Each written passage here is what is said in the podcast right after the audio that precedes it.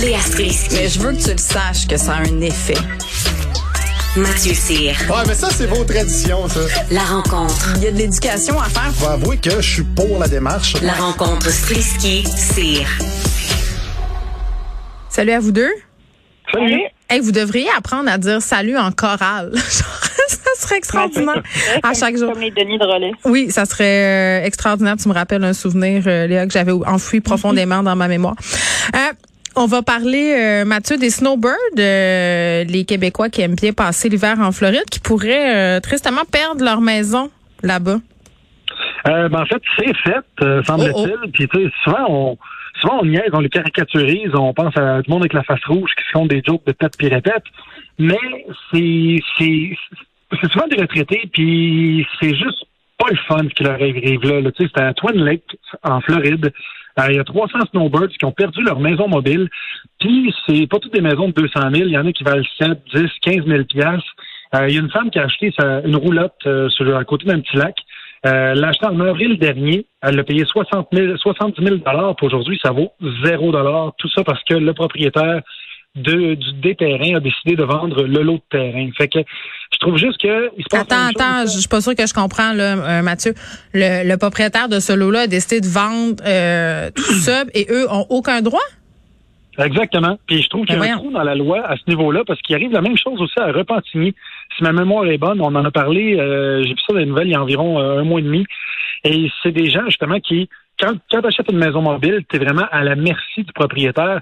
Il peut vendre le terrain that's all, puis tu absolument rien à dire. Et je trouve qu'il y a plus de lois qui protègent les locataires dans des duplex que des locataires de terrain de maison mobile. Puis.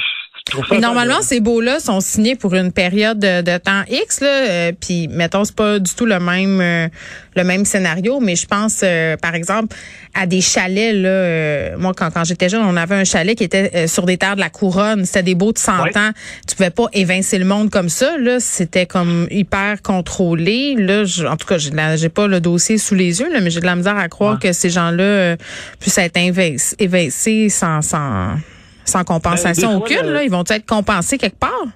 Ben, le propriétaire peut offrir la compensation qu'il juge euh, raisonnable. Oh, C'est ouais, là ben qu'il y a le flou de la loi. Fait que tout dépendamment comment tu juges ça raisonnable, tu repars avec un condo ou une boîte de Rice Krispies.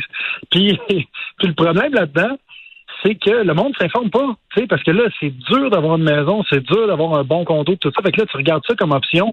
Une maison mobile, tu dis Christy, pour 130 000, j'ai une maison mobile. Ouais, il y en a qui ont vraiment des régines intenses. Là. Ils ont investi beaucoup. euh, Ils ont fait des aménagements autour. euh, tu sais, ça peut monter assez vite. Là. Il y a eu des documentaires sur des parcs de maisons mobiles. Je sais pas si c'est le cas à cet endroit-là, là, où c'était vraiment euh, euh, des villages assez élaborés. Là, c'est pas un affaire de trailer park euh, comme on a dans notre tête euh, avec nos préjugés. Là.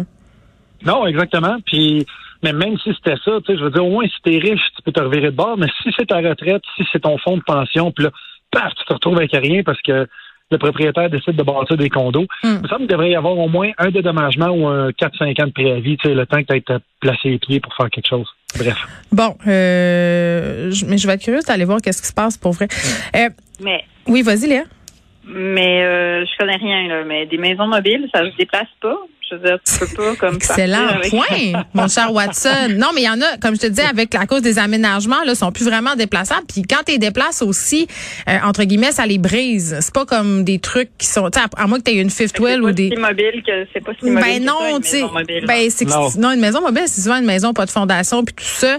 Euh, Il y en a qui installent euh, des espèces de grosses fifth wheel et tout ça, puis ça c'est facilement déplaçable entre guillemets. Mais les gens qui ont des vraies maisons mobiles, là, pas des fifth wheel, là, des vraies maisons mobiles sans fondation, je veux dire c'est comme une vraie maison. Là, tu déplaces pas ça de même. Là, ça peut euh, avoir vraiment des conséquences graves sur la structure, puis tu, tu perds tout ce qu'il y a autour, tout ce que tu as aménagé. Fait que c'est pas le fun. Exact. Mais je comprends que tu relèves l'incongruité que ça s'appelle maison mobile. Je trouve ça très drôle. Euh, OK. Euh, Léa, on va parler euh, d'un reportage de JE ce soir. Euh, ce sera à 21h. Euh, euh, Félix Séguin. Voilà. Non, c'est pas ça? oui. Oui, non, Non, oui. c'est pas ça, mais ça, ça, je pense que là, tu parles sujet, Ah, mais OK, excuse-moi, c'était ma, c'était dans mon dossier, c'était, c'était, c'était indiqué comme si c'était ce dont tu allais nous parler. Excuse-moi, je suis mêlée. Ah, la rewind. suite, euh, non, mais c'est la suite, par contre, du sujet de Mathieu. Ben, vas-y donc. Oui, il va y avoir exactement là-dessus. Non, mais moi, j'allais parler des armes à feu. En fait, on est vendredi, fait que je vais t'excuser que t'as pas cette note-là, mais moi, j'allais parler de Euh, Monsieur Trudeau qui était en visite à la mairie de notre belle ville, Oui. parce que comme on a tous suivi, euh, ça se passe pas si bien. Il y a beaucoup d'armes à feu qui circulent et puis ça me fascine à quel point euh, plus on creuse dans ces dossiers d'armes à feu, plus on réalise que le problème est complexe et que nos maudits paliers de gouvernement euh, ben, se renvoient la balle. Alors, euh, je commence à être un petit peu tannée. Je trouve qu'il y a vraiment urgence. Euh, La mairesse semble vraiment urger le premier ministre euh, de, de, de, prendre acte. Il semble dire qu'il est ouvert, puis elle, elle semble satisfaite euh, du fait que ben, il avait l'air très ouvert à ce que le fédéral agisse. Mais tu sais, le problème, là, le plus gros problème, c'est nos voisins. Là. Je veux dire, les États-Unis ont aucune, presque aucune réglementation sur les armes. Puis c'est la première fois que je me dis, à un moment donné, là, parce que tu sais, les armes peuvent rentrer non seulement notre notre frontière est mille fois trop grande, Mm. ça c'est une compétence fédérale. Il y a des trous absolument partout. Ben, je sais pas s'il y a eu des questions tantôt au point de presse là-dessus où il était question des frontières. Là, on parlait du variant, là, mais il me semble que si j'avais été journaliste, j'aurais peut-être profité d'une brèche. On devrait faire Ben, un mur. Oui, un mur que les Américains. Ça, ça a bien marché au Mexique, je pensais à un mur. Oui, ben moi, c'est un peu là que je m'en allais. euh, parce que c'est. Ben, non seulement ça, mais c'est parce qu'on n'a pas les mêmes lois d'une province à l'autre aussi. Fait que ça, c'est- compl- complexe. C'est pour ça que le fédéral n'arrête pas d'essayer de, de, de renvoyer cette patate chaude-là. Parce que, sais, c'est plus facile d'aller chercher euh, un gun euh, en Alberta qu'en Saskatchewan. Puis après, ben, il n'y a, pas de- y a pas de vérification entre les provinces canadiennes. Fait qu'une fois que tu as ce fusil-là, tu peux te promener avec, même si c'est une arme qui est illégale, puis blablabla. Euh, et donc ça, c'est complexe et c'est pour ça que tout le monde n'arrête pas de se renvoyer la balle. Mais c'est la première fois que je, je, je réfléchissais au fait que nos voisins d'en bas sont tellement friands d'armes, puis c'est tellement écrit dans leur constitution que, mon Dieu, qu'ils ont le droit d'avoir un gun. Est-ce que ça se ferait qu'à un moment donné, le Canada se réveille, si eux sont pas capables de le régler, leur maudit problème d'armes, tu sais, ça se fait-tu dire à un, à un autre pays comme... Non, ça se fait pas. Je te le confirme que ça se fait pas. Ben, j'aimerais, tu sais, parce qu'à un moment Mais donné... toi, tu peux leur dire, là, tu peux, tu peux aller tweeter à Joe Biden. là. Je pense qu'il. Non, mais... Mais tweet en Non, mais anglais, par contre, là. Non, mais à un moment donné, ça se peut-tu qu'un gouvernement se réveille fasse Non. comme d'autres? T'as clairement un problème avec les armes. Non, c'est pas comme un groupe d'amis puis on peut faire une intervention là, Léa. Là. On va, on va t'asseoir là, on va tout te parler dans le blanc des yeux en rond, puis après tu vas quitter pour aller réfléchir dans ta chambre là. Ça c'est juste dans des téléréalités là, ça se Ben, passe pas. J'aimerais ça qu'à un moment donné, on leur fasse une intervention parce que là, c'est clairement, je veux dire, ce problème-là est en train de remonter chez nous. Puis à un moment donné, quand c'est ton voisin d'en bas qui fait des conneries, t'as le droit de descendre puis faire comme d'autres. Genre, get your shit together parce que. Ouais, mais ton voisin d'en bas, il a 18 Il y a bien plus de power que toi là, c'est lui le propriétaire du building. Ouais, je sais bien, mais crime, il serait temps qu'on en parle de son maudit problème. Ben, il en parle. Écoute, à peu près tous les nouveaux présidents américains euh, ont dit euh, en campagnant et tout de suite en étant euh, élus qu'ils allaient s'attaquer au problème des armes. Barack Obama n'a pas été capable. C'était clairement dans ses préoccupations. Joe Biden ne sera pas plus capable. Le lobby de la ARA est beaucoup trop fort aux États-Unis, puis c'est constitutionnel, puis c'est dans leur ADN. Je veux dire, c'est comme un- Je le sais, c'est comme ça vient avec. Ben, tu peux bien être tanné, Léa. Là, je pense que ça leur dérange pas bien, bien. Ben, ben, moi, moi, je pense qu'il faudrait faire exactement. Chris Rock en a parlé dans un de ses monologues et Ouais. il dit il faudrait vendre les. Le problème, c'est pas qu'il y ait des guns. Le problème, c'est qu'il y ait des balles.